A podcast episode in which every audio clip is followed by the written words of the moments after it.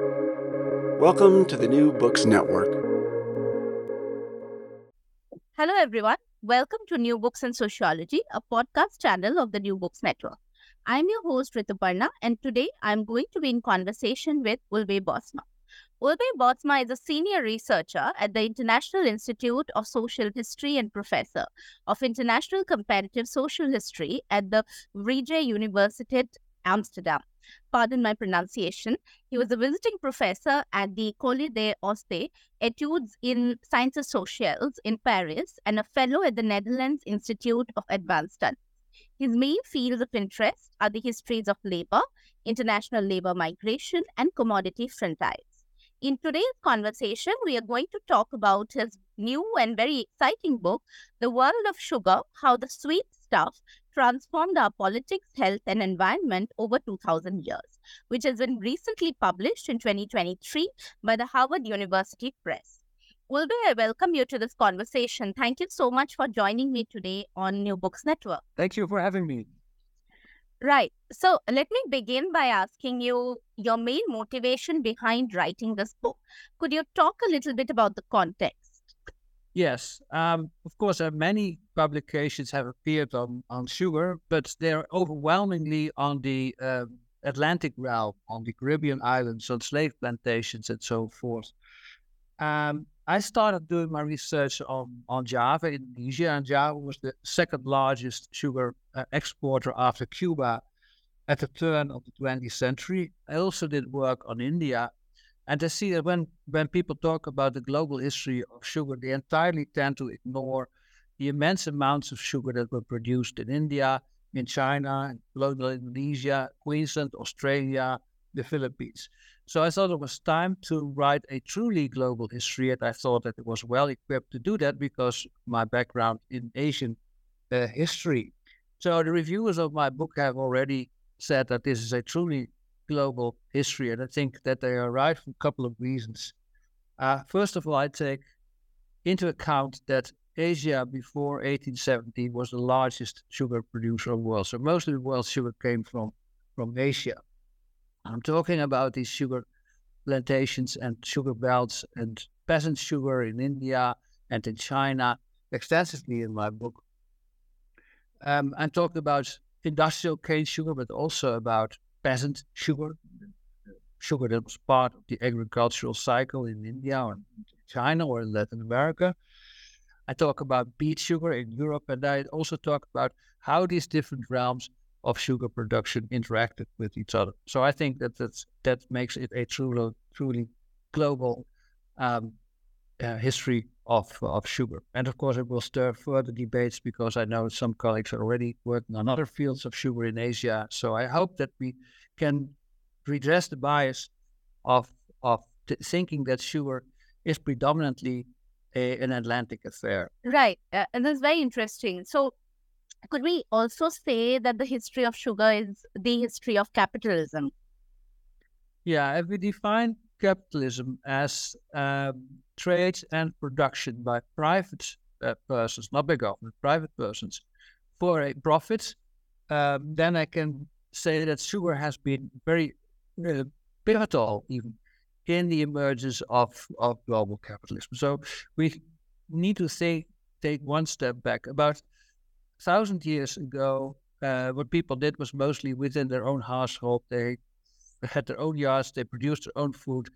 Uh, perhaps they bartered within their own village economy, but most of what the people consumed was made by themselves, and there was no money involved. Now, now today, we see that most of what we do is bought on the market, and many of these people, many of these products are from from far away. So there's a tremendous change in our consumption patterns over the past 700 years. And sugar has been uh, has played a very important role in this. And sugar was one of the first items that was traded over longer distances in significant quantities. Of course, we had spices that were traded over long distances, but that were just in very small quantities. Sugar in the 12th, 13th century was already traded in quite significant quantities, even though, of course, it was not in volumes as it is today. So um, that is about how capitalism emerged.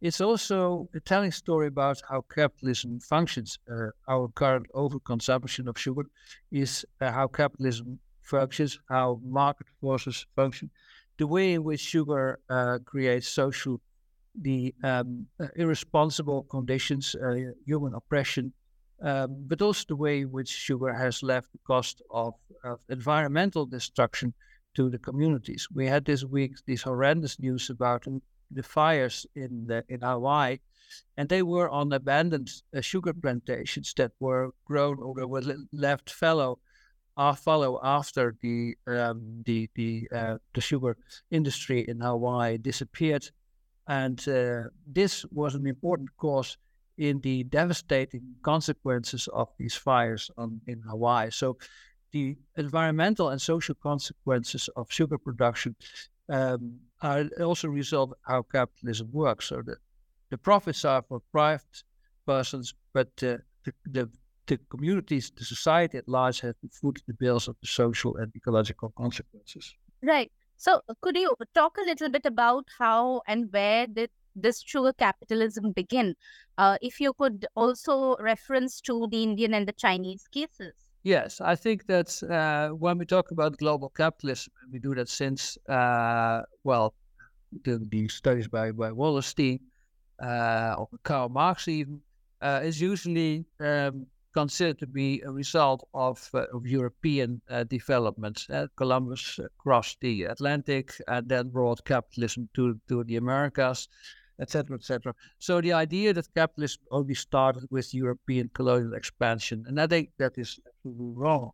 Um, it starts earlier, and it starts in India, in China, in Egypt, and in Persia, and precisely because it was so closely linked to the emergence of international sugar trade.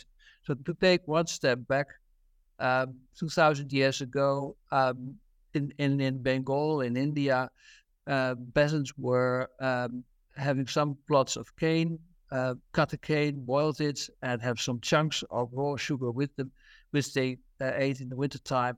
That's how the whole sugar economy started. And then um, in uh, five, six hundred after Christ, people discovered how they could make from cane juice a crystalline, gritty uh, sugar.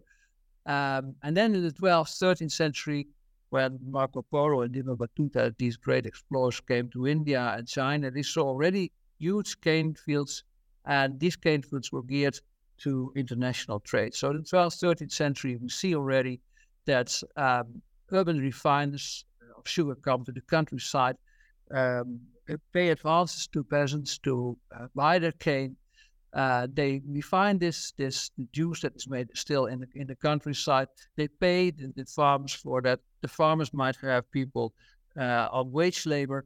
Uh, this is where we really see the beginnings of capitalism, and even capitalism that is not confined to a local market, but is already um, crossing uh, the seas and crossing the mountains into, well, let's say Central Asia, crossing seas from um, from India to the Arab Peninsula, from China to along the China coast and to Southeast Asia. So this is really an important uh, moment in the start of global capitalism. Right. So what is this historical trajectory in which sugar becomes the global south's most valuable export commodity? Yeah, and not just of, of the global south, but in the 19th century, uh, European beet sugar industry was also widely exported uh, also across the Atlantic Ocean to uh, the United States. Um, in the 19th century, sugar was what oil would become in the 20th century, internationally the most traded uh, commodity. But let's just go by one step back in the 17th and 18th uh, century, when sugar was so much traded within Asia. And secondly, of course, when uh, the Atlantic plantation complex emerged. At that time, sugar was already very important uh, commodity. Um, in the mid 17th century, sugar was the most uh, traded commodity in Amsterdam. That Amsterdam was at that time the main port of uh, Europe. Amsterdam, in fact, actually was what New York is uh, is today. But all all are indications of the importance of of sugar in development of uh, global uh, trade. Now, in the night, we see already in the 17th and 18th century also that sugar is entering uh, the uh, recipes coming into the household, not yet as a as a daily commodity, but as a kind of luxury. But sugar consumption is is spreading in the 17th and 18th century, not just in Europe, but also in in China, for example, or in the Ottoman Empire in the Middle East. In the 19th century, we see rapid urbanization and industrialization in, in the Western world, and uh, that sugar is reaching then the, the working classes um, and um, becoming a daily consumption issue for the uh, uh, working classes. Thanks to the fact also that sugar is becoming rapidly uh, rapidly becomes cheaper and cheaper over the course of the 19th century. Right. Also, uh, how was the price of sugar lowered? How did it become an ordinary item from a luxury one? Yeah. As I said, of course, a very important factor was the lowering of the sugar prices. So I think sugar prices were reduced by about 80% over the course of the 19th uh, uh, century. And how did it come about? Well, I think one of the reasons was that um, there were higher yields of, uh, of of sugar per per acre. That's because of new plant varieties, because of the application of fertilizer, um, the introduction of the of the sugar beet sugar in uh, in Europe, uh, which became very uh, soon a very important um, industry in Europe.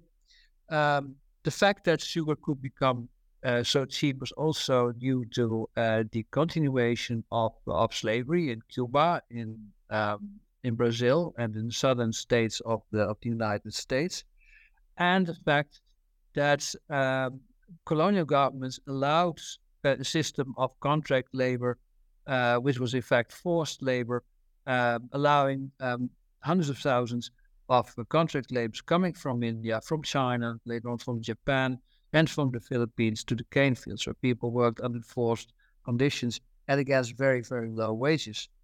Uh, technology is is also a factor, but less important because we need to realize that sugar uh, production, that the harvesting cane of the beet in the 19th century was a very um, labor-intensive activity. It, the harvest had to be done manually. So what we see is cheap sugar at the same time, and and um, hundreds of thousands of people working in the fields interesting um, uh, because I also want to ask about the adverse impact of the overproduction and overconsumption of sugar on health.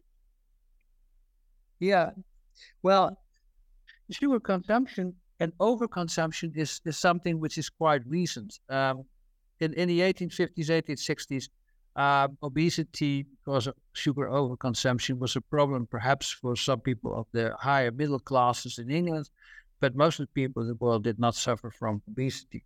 So this has, has emerged in, in the 20th uh, century. And um, what we see now today is that um, the World Health Organization has, has issued a guideline of uh, 20 kilos per capita per year as still a responsible, um, health wise, responsible intake of uh, sugar um, in many European uh, countries, but also other countries in the world, um, the sugar intake per capita is hovering between 30 and 40 kilograms per year. And in the United States, it's even about 60 kilograms if we include the high fructose corn syrup. Um, so what we see is, is in fact, a wave of uh, obesity uh, throughout uh, the, the, world. And um, we're also facing diabetes to a catastrophe as a consequence. And the World Health Organization has already declared um, diabetes to a type 2 a pandemic in uh, 1999. And that was not for nothing. Right. You also mentioned about uh, the cost of production of cheap sugar. So, what is the relationship between the producers and the workers? in this production of sugar. Is there any connection uh, historically to war and slavery? Yeah, that connection was, of course, particularly uh, important in the Atlantic uh, realm. Uh, so the 16th and 17th century, when sugar production started, European nations were at war with each other, tried to conquer each other's uh, sugar uh, plantation islands. So there was a lot of violence within the Caribbean region.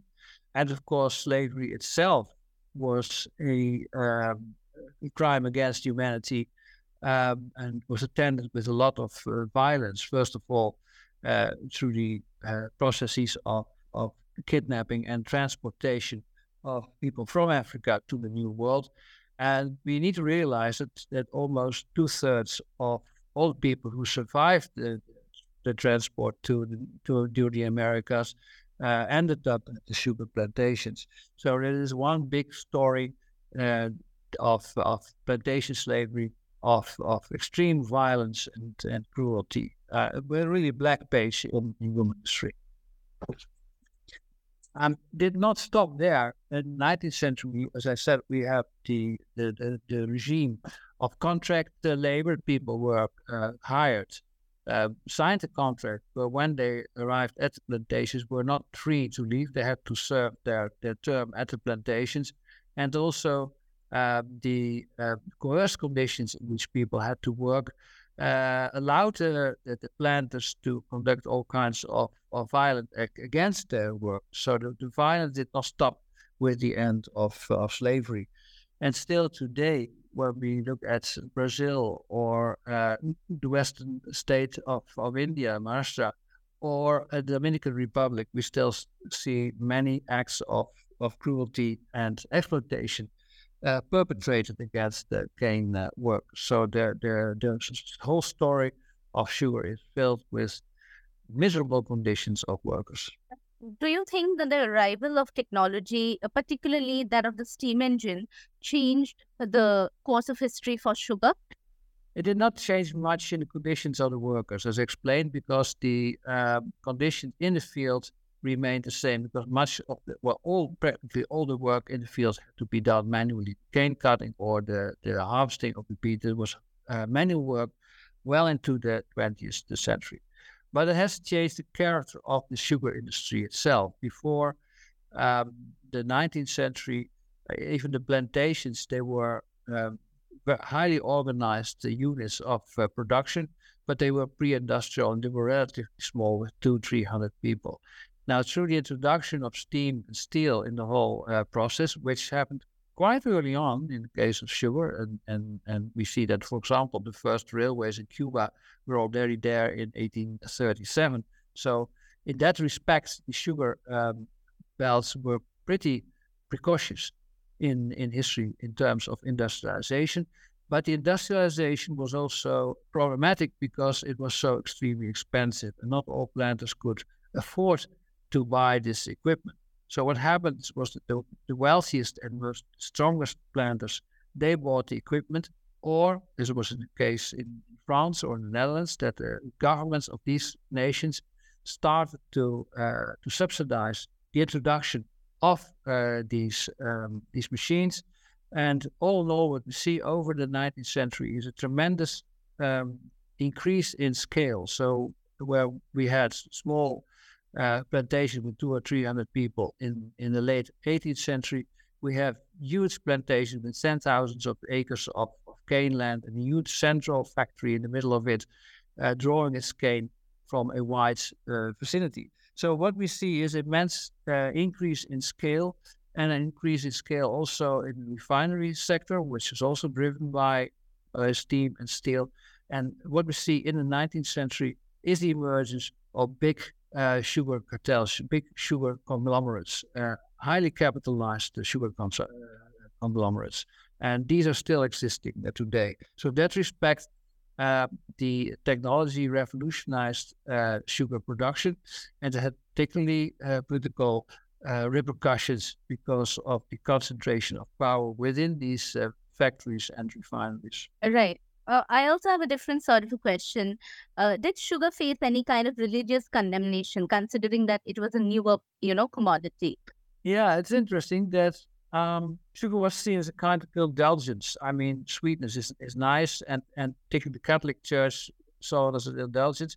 But in, interestingly enough, um, in in uh, for certain Protestant denominations, um, and let's not forget uh, Islam, uh, sugar became a kind of substitute for alcohol. So where the certain religious denominations forbade alcohol, you see that um, that sugar was quite accepted um, the Quakers, for example, is also a Protestant denomination, um, rejected alcohol as as intoxicating um, and and blurring the mind.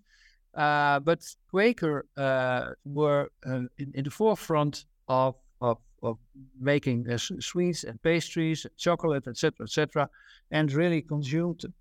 Uh, we had also in England, for example, the uh, teetotal, teetotalers uh, movement trying to to to um, combat alcoholism among uh, proletarians, uh, and they held parties. These teetotalers, um, and at these parties there were many uh, sweet cakes and pastries available. So we see a kind of substitution of of sugar for for alcohol. Um, and that's that's I think quite interesting, important uh, facet of the history of sugar. Right, right.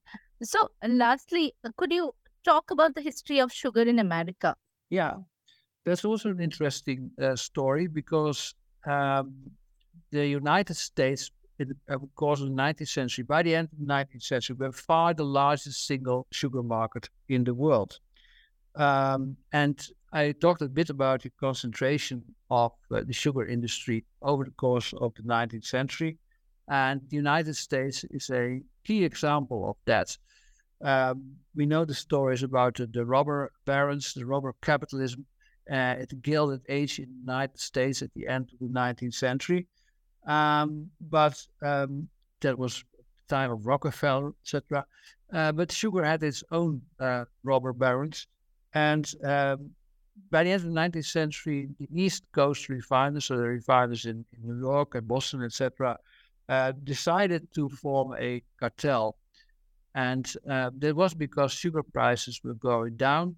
Uh, the refiners saw their margins of profits uh, declining, um, and they decided to form a cartel uh, to operate jointly against their uh, suppliers of sugar and to raise the sugar prices of the consumers. So that that way they were able to uh, raise um, the margins of, uh, of profits. Um, so we have a kind of high cap, cartelized capitalism, sugar capitalism in the United States from the late 19th century onwards. And uh, they became even more powerful because it was linked up with the emerging sugar beet industry in the United States, also very powerful. And there's another interesting feature. Um, the United States in 1898 um, waged a war against Spain, and the consequence of this war was that Cuba and the Philippines and Puerto Rico became dependencies of the United States. All three were uh, sugar producing uh, countries. In addition, in 1898, um, Hawaii became annexed by the United States. So all of a sudden, United States that had always been an importer of sugar became practically self-sufficient in uh, sugar and uh, established uh, a, a very powerful sugar conglomerate with a lot of political clout. And this also led to a system in the United States of, of tariff, tariff walls, the so-called uh, sugar uh, program, which allowed some client states to import, uh, export sugar to the United States, but was mainly uh, designed to protect uh, American sugar producers. Now, uh, this was very detrimental to other sugar producers in the world because uh, protection means that within the country where the sugar is protected, prices are um, higher than the world market. But outside protective walls, prices will go down because uh, there's some demand falling away. And it became even worse in the 1980s when, uh, in the United States, the beverage industries, Coca Cola and other beverage industries, um, introduced uh, high fructose corn syrup as ingredient of their beverages. And high fructose corn syrup is not made of cane or beet, but is made of corn. And um, this sweetness stuff uh, became dominant in in beverage industry, which had tremendously uh, negative effect on the sugar prices worldwide. Sugar industry in the United States is extremely powerful, but it's also very powerful in uh, in Europe. And uh, because they are so powerful, they will fight, they will successfully fight attempts by governments to uh, reduced to, to follow the guidelines of the World uh, Health Organization, so to speak, to reduce the uh, sugar intake to uh, levels that are less unhealthy than they are now. So this is uh, the, our present sugar consumption in the United States is an excellent example of that. Our present sugar consumption is very much a result how the sugar economy is organized and how uh, sugar uh, companies and sugar conglomerates actually uh, hold uh, the um, the political scene uh, in their thrall. Um, so it's not that sugar is the result. Our sugar consumption is a result because of our liking of sugar. Yes, sure, we do like sugar, but it's also very much a result of how capitalism works. And this capitalism works through a collision of uh, of state and enterprise. Right. So, uh, thank you so much, Ulbe, for taking your time to discuss your very fascinating work and new book with us. I hope that our listeners find the podcast interesting and pick up a copy of the book and get to reading it. Thank you so much once again for joining me today. Okay, thank you. Thank you very so much.